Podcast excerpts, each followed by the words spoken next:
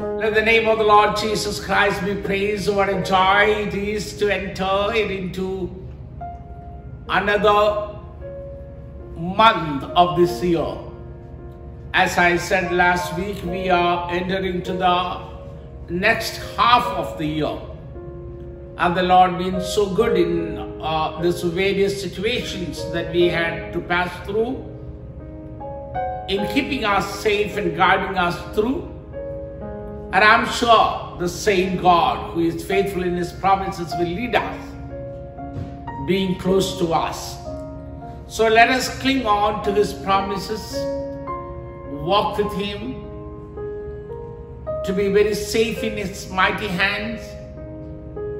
And we all desire a, dis- a, deliverance from the pestilence that we are facing in our lives. And God can do it. And God will do it in a particular, in His own time. Many times we may think why the Lord is not answering our prayer. We've been uh, asking the Lord to remove this great pandemic situation and make us safe in this world. But the answer of the prayer, prayer is tarrying. It's not that He is not going to answer our prayer. But I do believe that God has a purpose in everything. Even in uh, allowing this pandemic to grasp all over the world, allowing certain things unhappy to happen am- among us. But once He fulfills the plan and purpose, I'm sure He will intervene and He will deliver us from all pestilence that we are facing. Of course, God is our deliverer and He will deliver us sure. All that we have to do is to wait for His time.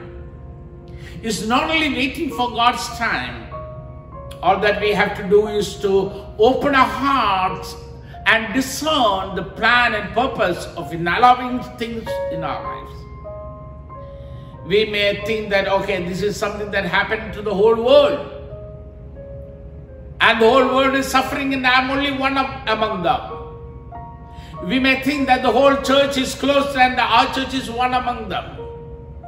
Well, it is true that the universe is affected by it.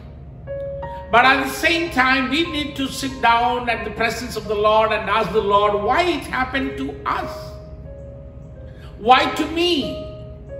Why to my family? Why I had to face or my church has to be closed for this month month without coming together to worship. So we need to answer what the Lord has to speak to us. Speak or show to us in doing so and understand it. If it is our fault, if it is our failures and our defeats and sins, we need to correct it, cleanse it, ask the Lord to forgive it, pardon it, and then uh, get the deliverance from the Lord. So, uh, as we enter into this new month, let us pray that the Lord would clearly speak to us and show us our own faults, our own defeats, so that we can correct ourselves, sanctify ourselves, and have a life pleasing unto the Lord.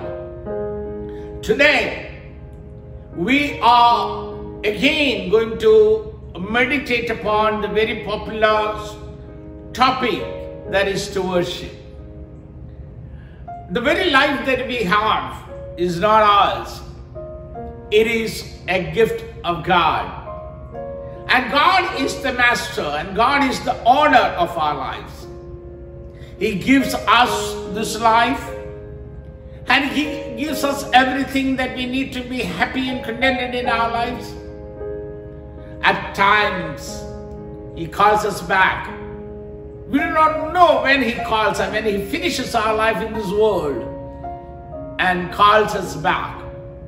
Maybe in an old stage, maybe in an young stage or child stage, do not know. But the life that we have is a life that is purely a gift of God. When somebody gives something, there may be a purpose, a wish for the one who gave us the gift. So, and especially when God gives a life to us, the Word of God very clearly speaks to us that God has a definite plan. God has something very definitely, very specifically to accomplish through our lives. And once we come to this world, there are a lot of satanic fascinations, attractions that will deviate us from knowing the purpose of God and making, uh, uh, uh, or rather helping us to live a meaningful life that is worthy of God's purpose. So many lives have been attracted by the world. They try to, uh, to, to, to gain, to be prospered, to be lifted up according to the worldly ways.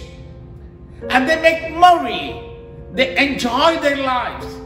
And they, they, they, they, they say they are in prosperity because they have every earthly wealth and every resource to enjoy their lives. But one day they passes off without any meaning, without any hope in their lives. And they have no hope of eternity. But to us, the children of God, who've been washed by the blood of the Lord and we've been accepted into the kingdom of God, has a purpose. We cannot live as we like. We can only live according to the purpose of God. In that way, what I'm trying to uh, uh, say is we are only stewards of our lives. God has given us something in our lives and, and uh, we need to understand each moment how to handle the life and its resources.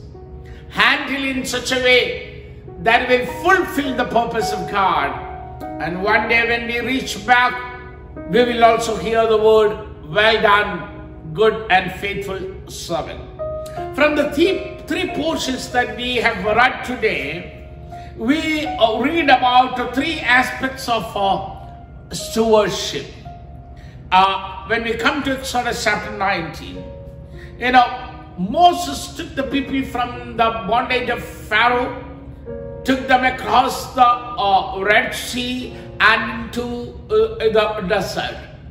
And there, when we read chapter uh, 17, from verse 8 onwards, Israel had a war with Amalekite. The Amalekites came into the desert to fight with Israel. And Moses, knowing that there is a war, the various the various of Amalek came to fight against them. He called Joshua and he told, Call all Israel and prepare them for a war. And he said, I will stand on the mountain. And as, as long as I'm there on the mountain, you will not be defeated. When we come, uh, read down on chapter 17, 8 onwards, we read that Moses went to the mountain and Moses was there with uh, Joshua and uh, uh, Aaron. And Moses is holding the staff uh, up. And as long as Moses held the staff up, Israel was winning. But whenever the staff went down because of the heaviness of Moses' hand, Israel started declining. So they made Moses to sit at a rock and Joshua and Aaron held the hand to be up with the staff. And uh, they held the hand of Moses up uh, so they could uh, defeat the Amalekites and win uh, won the uh, war. You know, Jethro, his father-in-law. And meanwhile, uh, when Moses was there, Moses' wife uh, Zipporah, his son, uh, his name is uh, Gershom and uh, Elias. They were with uh, Jethro, Moses' father-in-law. But knowing what God has done in, in, uh, in, uh, to the people of Israel, Jethro took Zipporah and uh, the children and went to Moses to greet him, to thank the Lord for what God has done in the life and the journey of Israel. Moses went, received and greeted him. They shared what was happening how the Lord saved the people, delivered the people, and uh, we read in chapter 18 that Jethro and Moses and all joined together in praising God, in thanking the Lord. And then uh, something else happens. You know, the other day, Jethro came and saw Moses sitting around uh, among a crowd. People were around throwing him and Moses was among uh, uh, those people. And uh, Jethro asked, Moses, my son, what are you doing? And Moses said, I am um, hearing the complaints of these people, and they have come to me for a solution to solve their problems. And then Jethro is telling Moses, you cannot go like this. This is not good. You will, you are going to wear, get tired of yourself and the people also. You cannot uh, hear the complaints of all these people of Israel as they come and throw again among you. So I'll give you an advice. You do one thing. You call upon people, you, you appoint people you know, you uh, uh, uh, teach them God's law. I'm reading from uh, verse uh, 19 onwards. You should continue to be the people's representative before God, bringing Him their questions to be decided.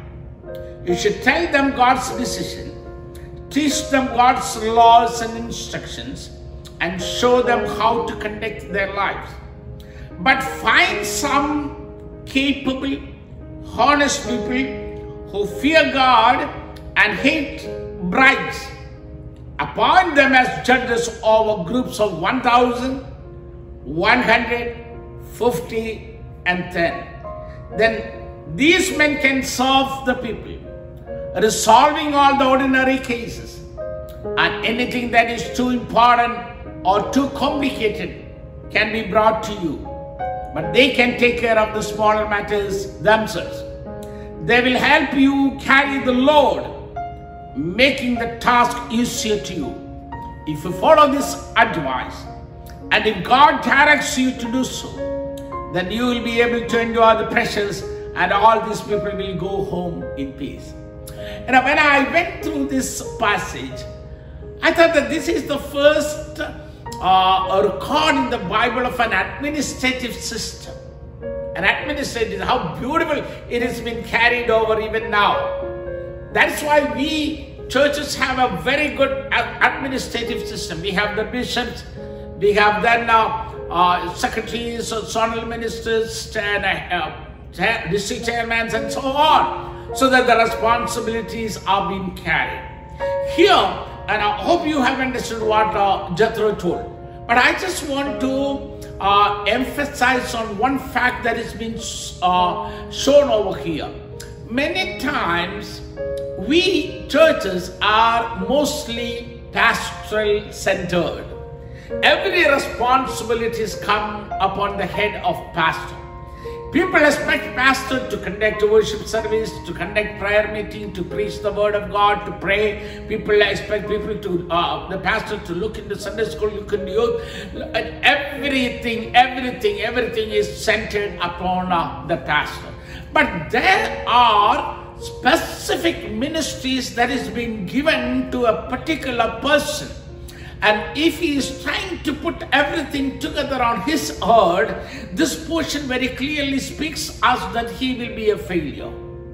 He cannot.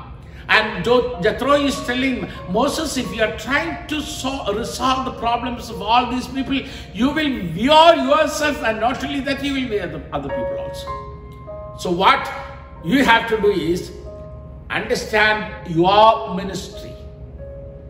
What you have to do is you are a mediator with God and people. You do that. Go to God, teach them God's instructions, understand the counsel and advice of God, and teach them and conduct, help them to conduct their lives. But at the same time, you have lot of other responsibilities also. As you lead the flock of Israel into the promised land, since it's a big group, you have lot of responsibility to handle. And Jethro is telling, divide the people into groups. Let there be thousand in group, hundreds, fifties, and ten. And appoint people those who are trustworthy. Let them resolve small, small problems in themselves. And if it is so complicated, uh, unable for them to resolve, let those problems come to you. So you can be easier, they will be well governed, and uh, people can be in peace. I tell you, my dear beloveds, responsibility, the stewardship in our responsibility is being explained over there. That you have to understand the particular uh, a task or responsibility that the Lord has bestowed upon you. And your stewardship should be faithful in handling those responsibilities. Others need to hand over to you know uh, to other people. And you know, uh, one more thing that I will uh, show over here and then go to the other portion. But find some capable honest, those who will fear God, and those who will hate bribes. Four things are very, very important. They should be honest, they should be capable, they should be God fearing, and they should not be corrupted. Many times it is there we fail. When we select somebody to share the responsibility of Christian ministry, we many times forget these considerations. We go to the people whom we like. We go to the people whom, who, uh, who will support all that we do. And we make groupism over there and we want only one group, whether they are qualified, they are corrupted or not, whether they are, fear, uh, or uh, faithful or not, or God fearing or not. We want to select them and bring to the responsibility of Christian ministry. And what happens? The church fails to do its ministry because these are people who do not have a vision of Christian ministry, who do not share the still faithful stewardship of God. And that is the danger of Christian churches today. So, two things that I would like to uh, highlight from the portion that is read as the first lesson. First thing, concentrate on the responsibility God has given you and be faithful over there. Second thing, when you divide your responsibility, and bring others to the leadership. Let them be God fearing, faithful, capable, and uh, corruption free people. When we come to uh, 2 Corinthians chapter 8, verse 1 to 15, the portion that was read as the second lesson, we read about the stewardship in uh, the, the money that God has given us. Stewardship in being generous to other people. And Paul to the church in Corinth is talking about the church in Macedonia. The church in Macedonia was really in trouble. Though they have been going through much trouble and hard times, the wonderful joy and deep poverty have overflowed in rich generosity. For I can testify that they have got not only what they could afford, but far more. the, they begged us again and again for the gracious privilege of sharing in the gift for the Christians in Jerusalem. Best of all, they went beyond our highest hopes, for their first action was to dedicate themselves to the Lord and to us for whatever directions God might have given.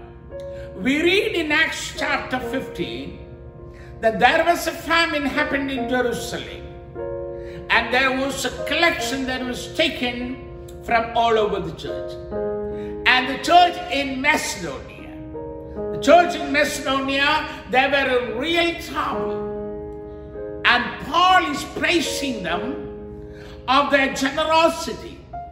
It was not because they had enough for their own needs in life, but out of their scarcity, out of their poverty, out of their problems, Paul is telling that they were giving what they could afford and far more. Far more they could. They were begging Paul and you know Titus, Titus, come again, come again. I will share the gift for the Christians in Jerusalem. It is not only that they have dedicated their life to the Lord, but they were ready to uh, listen to the directions that God gave them. Now, many times we say that we are being saved. Well, saved from the sins, and God has washed us, justified as we became the children. And somebody have told that many times our purses will not be saved. We are not ready to share as we are. I don't say that we will not give. We, we do give. We do give. But think of uh, the, the measure of our gift to others. And Church of Macedonia stands as an example. Paul says, they are in trouble. They do not have enough. But though they are they were in that situation, they were ready to give. So the commitment unto Christ was demonstrated not only in their, you know, professing faith, but only, but also through the deeds that they have done. They were ready to share what they had with others. This is one aspect of stewardship. Everything that we have is God's gift. I started my message with that, that it is God's gift. And everything that we possess and everything that we enjoy in our lives, if it is God's gift, God has given us to be stewards, trustworthy stewards, to be sharing with others. You know, when, when we read the word of God, when we come down, it says, I'll go to verse 13 onwards. Of course, I don't mean you should give so much that you suffer from having too little. I only mean there should be some equality. Right now you have plenty and can help them. Then at some time they can share with you when you need it. In this way, everyone's need will be met. Do you remember what the scriptures say about this? Those who gathered a lot had nothing left over, and those who gathered only a little had enough. That is a beautiful statement and beautiful verse when I understand it. When you pay to others, you have enough, you have plenty, and your brother or the neighbor do not have anything. When you share what you have to others, you are lifting him up into your equality. Inequality. And the person who doesn't have will be lifted up and he will have plenty enough for his needs and you will in any way be shorter than your needs when you share the plenty that you have with others. So you can share what you have with your That is why when the Lord taught us to love your neighbor as yourself, means you want everything to be contented. You want everything to be happy. You know every, everything. So that's why you earn and everything.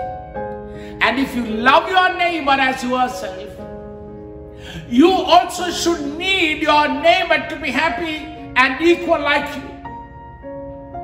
You always would desire your neighbor to be contented as you are. Your neighbor also to be rich as you are. That neighbor also should possessing everything, every good things in their life as you are. And Paul is teaching that the only way is to be sharing of what God has given you with your neighbor, with your brothers. And the church in Macedonia was an example for that. They were sharing. So, stewardshiping what God has given to you, share with others as the Lord teaches us. And thirdly, the very popular uh, example uh, in Matthew chapter 25, the gospel portion that we have read today, talking about uh, the three servants. It was, it was uh, the, the, the master's property that was given to them. To one, five, to one, two, and to one, one. And master wanted to business with what they have received. And they have done. It talks about faithfulness. So stewardship in, in being faithful to what you have acquired from the master. And two were faithful and one was not. And you know the reward that they have received. The two got the same reward. Well done, my good and faithful servant, because they have mas- uh, toiled for the master. They were faithful in toiling with what the master had given them. And one more thing that I have to highlight there they gave everything to the master. It was five, and they earned five more. They could have thought in that way that, okay, this five is my toil, I will take it and I'll give the masters back. No. It was master's property and what they gain is out of master's property. So everything was master's and they paid it to them and master rewarded them. My dear beloveds, I just highlighted three aspects of stewardship. One thing, steward in your responsibility. Second, steward to be generous in life. And third, steward in being faithful in what God has entrusted you in your life. Let us be faithful. And as one day we stand before the Lord, the Lord will look at us and say us, well, good and faithful servant. Let us pray.